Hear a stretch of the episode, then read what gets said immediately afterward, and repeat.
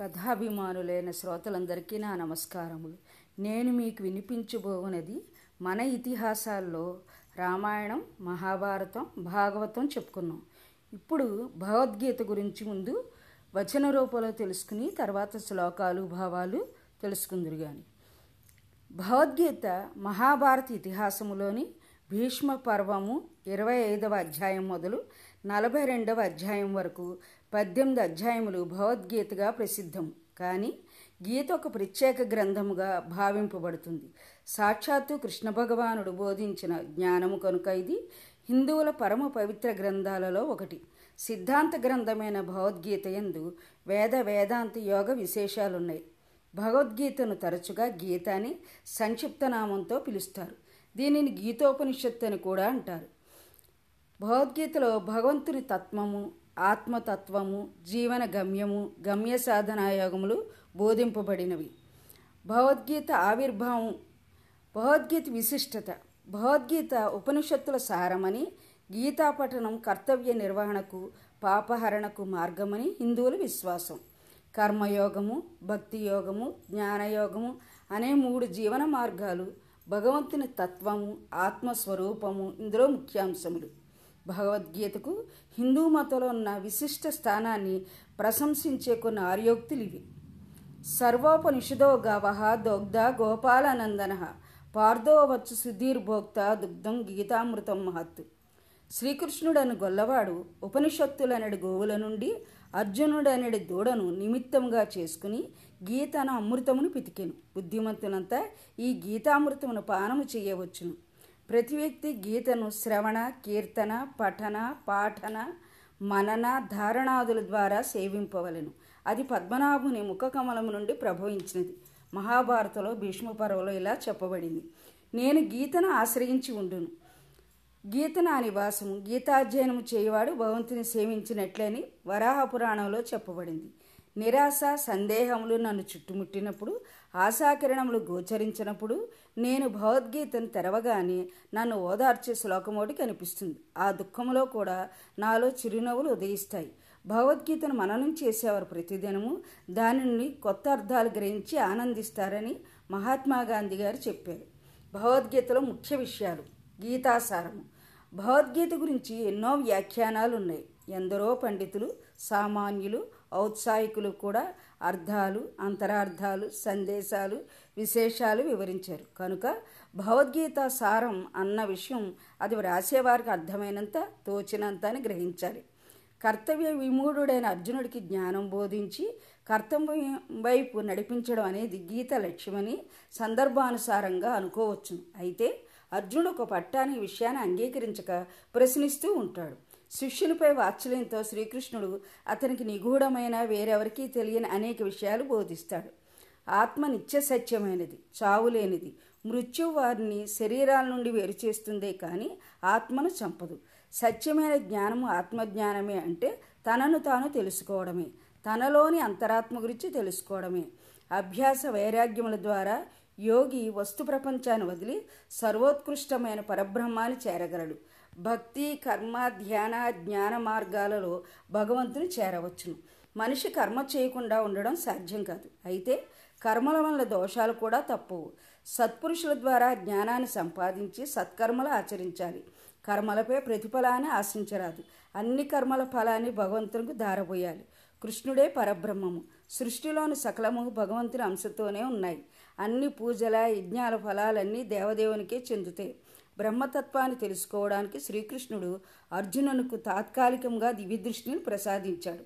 అనంతము తేజోమయము సర్వవ్యాప్తము కాలస్వరూపమైన శ్రీకృష్ణుని విశ్వరూపాన్ని చూసి అర్జునుడు తరించాడు. ప్రకృతిలో సకల జీవాలు సత్వరజస్తమో గుణాలచే నిండి ఉన్నాయి. భగవంతునికి శరణాగతుడైన వాడికి ఈ గుణాల బంధం నుండి విముక్తి లభిస్తుంది.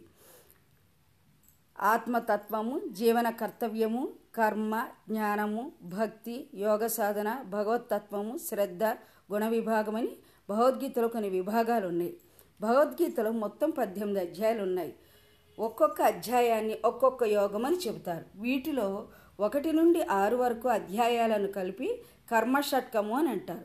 ఏడు నుండి పన్నెండు వరకు అధ్యాయాలను భక్తి షట్కము అని అంటారు. పదమూడు నుండి పద్దెనిమిది వరకు జ్ఞాన షట్కము ఒక్కొక్క యోగంలోని అంశాలు వివరంగా తెలుసుకుందాం. అర్జున విషాద యోగం ధర్మక్షేత్రమైన కురుక్షేత్రంలో నావారు పాండుపుత్రులు ఏమి చేశారు సంజయ అనే ధృతరాష్ట్రుని ప్రశ్నతో ఈ యోగం మొదలవుతుంది. తరువాత సంజయుడు అక్కడ జరిగినదంతా చెబుతాడు. మొదటి ఇరుపక్షాల సేనలను సంజయుడు వర్ణిస్తాడు. అర్జునుని కోరికపై పార్థసారథి అయిన కృష్ణుడు ఉభయ సేనల మధ్య రథాన్ని నిలిపాడు. అర్జునుడు కురుక్షేత్రంలో మోహరించి ఉన్న సేనలను చూశాడు. ప్రాణాలకు తెగించి యుద్ధానికి వచ్చిన బంధు గురువు మిత్రులను చూశాడు. వీరందరినీ చంపుకుని రాజ్యం పొందడమా అని మనసు వికలమైంది. కృష్ణ నాకు రాజ్యం వద్దు సుఖం వద్దు. నేను యుద్ధం చేయను. నాకేమీ తోచడం లేదు. కర్తవ్యాన్ని బోధించు అని ప్రార్థించాడు. సాంఖ్యయోగం సాంఖ్యం అనగా ఆత్మానాత్మ వివేచన. కర్తవ్య విమూఢుడైన అర్జునుని కృష్ణుడు మందలించాడు. తర్వాత అర్జునునికి ఆత్మతత్వాన్ని బోధించాడు. తానే చెం చంపేవాడినన్న భ్రమ వద్దని తెలిపాడు. ఇది గీతలోని తత్వం విశదపరిచిన ప్రధాన అధ్యాయం దీనిని సంక్షిప్త గీత అని కూడా అంటారు. శరీరానికి ఆత్మకు ఉన్న భేదాన్ని భగవంతుడు వివరించాడు. ఆత్మ శాశ్వతమని దానికి మరణం లేదని ఒక శరీరం నుండి మరొక శరీరానికి మారుతుందని వివరించాడు. దానికి శీతోష్ణ సుఖదుఖాల వంటి ద్వంద్వాలు లేవు. ఇంద్రియాలకు విషయ సంపర్కం వలన ద్వంద్వానుభవాలు కలుగుతుంటాయి. సుఖదుఖాలు లాభనష్టాలు జయాపజయాలు వంటి ద్వంద్వ విషయాల పట్ల సమబుద్ధిని కలిగి ఫలాపేక్ష రహితంగా కర్మలు చేయాలి. సుఖము పట్ల అనురాగము దుఃఖము పట్ల ఉద్విగ్నము లేకుండా కర్మలు చేసేవాడు ఇంద్రియాలను వశలో ఉంచుకునేవాడు అహంకార మమకారములు వీడినవాడు బుద్ధిని ఆత్మయందే లగ్నము చేసినవాడు స్థితప్రజ్ఞుడు. సాంఖ్యయోగం శరీరం అశాశ్వతము. దానిని తెలుసుకున్న శరీరి అంటే ఆత్మ శాశ్వతము ఈ విషయానికి ప్రాధాన్యమిచ్చి కర్తవ్య పాలన చేయాలి. ఈ రెండిటిలో ఏ ఉపాయాన్ని గురించి క్షుణ్ణంగా తెలుసుకున్న చింతలు శ్లోకాలు తొలగిపోను. ఇంకా కర్మయోగము. కర్మలన్నింటినీ ఆవరించుకుని కొంత దోషం ఉంటుంది. అలాగని కర్మలు చేయకుండా జీవనం సాధ్యం కాదు. కర్మల వలన సంభవించిన బంధమే జీవుడిని జనన మరణ చక్రబంధంలో కట్టివేస్తుంది. అయితే అహంభావాన్ని ఫలవాంఛన వీడి కర్మలను ఆచరిస్తే కర్మబంధాల నుండి విముక్తులు కావచ్చును. అందువలన యుక్తమైన కర్మలు చేస్తూనే ఉండాలి. వాటి ఫలితాన్ని గురించి ఆశించరాదు. అలాగని కర్మలు చేయడం మానరాదు. ఫలితం ప్రియమైన అప్రియమైన కానీ దాని సమబుద్ధితో స్వీకరించాలి. కర్మల పట్ల సంగము అంటే ఆసక్తి వ్యామోహం పెంచుకోకూడదు. కార్యం సిద్ధించినా సిద్ధింపుకున్నా కానీ సమభావం కలిగి ఉండాలి. ఫలాపేక్ష లేకుండా చేసేదే నిష్కామ కర్మ. ఫలాపేక్షతో చేసే కామ్య కర్మలు నీచమైనవి. లోక కళ్యాణం కోసం చేసే కర్మలు భగవంతునికి ప్రీతికరమైనవి. ఇవి బంధం కలిగించవు మోక్షప్రదాలు. ఈశ్వరార్పణ బుద్ధితో చేసే కర్మ పవిత్రమైన యజ్ఞం వంటిది. ఇదే కర్మయోగము. కర్మణ్యేవాధికారస్తే మా ఫలేషు కదాచన. మా కర్మ ఫల హేతుర్భూహు మాతే సంగోస్త్వకర్మణి అన్నాడు. జ్ఞానయోగం. ఆత్మను పరమాత్మను గురించిన జ్ఞానమే మోక్షప్రదం. అది నిష్కామ కర్మ వలన లభిస్తుంది. నిష్కామ కర్మ వలన శుద్ధమైన చిత్తం జ్ఞానోదయానికి సరైన క్షేత్రం.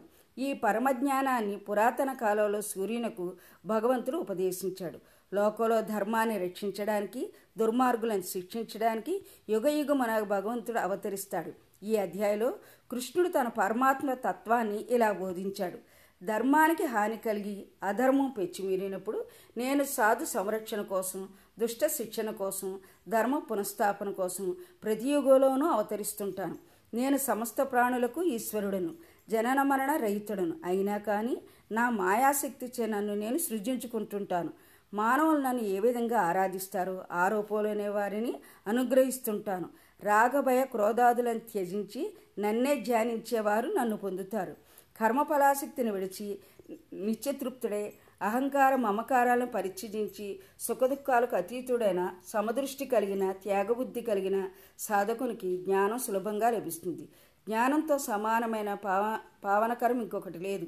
ఇంద్రియ నిగ్రహము శ్రద్ధ కలిగి ఆత్మజ్ఞానం చేసే సాధకునికి పరమశాంతిని ప్రసాదించే జ్ఞానం కలుగుతుంది. జ్ఞానం లేనివాడు శ్రద్ధ లేనివాడు సంశయాత్ముడు ఇహపర లోకాలలోనూ శాంతిని పొందలేడు. కర్మ సన్యాస యోగము. ఇంతకు కర్మను చెయ్యాలా త్యజించాలా అని అర్జునుడి సందేహం. అందు కృష్ణుడు చెప్పిన సమాధానం కర్మ చేయకుండా ఉండడం కర్మ సన్యాసం కాదు. నిష్కామ కర్మ ఆచరిస్తూ కర్మఫలాలను త్యజించడం వలన జ్ఞాని అయిన వాడు మోక్షాన్ని పొందుతాడు. ఈ సాధన ధ్యానయోగానికి దారితీస్తుంది ఫలాశక్తిని విడిచి బ్రహ్మార్పణ బుద్ధితో కర్మ చేసే సన్యాసికి సర్వము బ్రహ్మమయంగా కనిపిస్తుంది. ఈ సమత్వమే బ్రహ్మజ్ఞానానికి అత్యవసరం. ఎల్లప్పుడూ చేయదగిన కర్మను సంగరహితంగా చేసిన మానవుడు పరమపదాన్ని పొందుతాడు.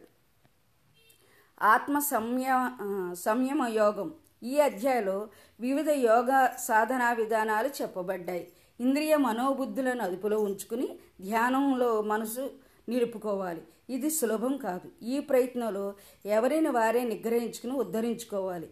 ధ్యానం సరిగా సాగాలంటే ఆహారం నిద్ర వినోదం సౌఖ్యం వంటి విషయాలలో సంయమనం పాటించాలి.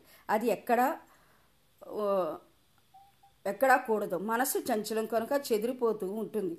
అభ్యాసం వైరాగ్యం అనే బలమైన సాధనల ద్వారా మనసును నిగ్రహించుకొనవచ్చును. ధ్యానానికి అంతరాయం కలిగే సంకల్పాలను దూరంగా ఉంచాలి. సమస్త ప్రాణుల సుఖదుఖాలను తనవిగా తలచి వాటి పట్ల దయ కరుణ ఆర్ద్రత సహాయత చూపాలి. ఒకవేళ యోగ సాధన మధ్యలో ఆగిపోయినా దాని ఫలితం వలన ముందు జన్మలో జీవుడు యోగోన్ముఖుడై గమ్యాన్ని చేరగలడు. నా కథ శాంత విన్నందుకు మీకు ధన్యవాదాలు.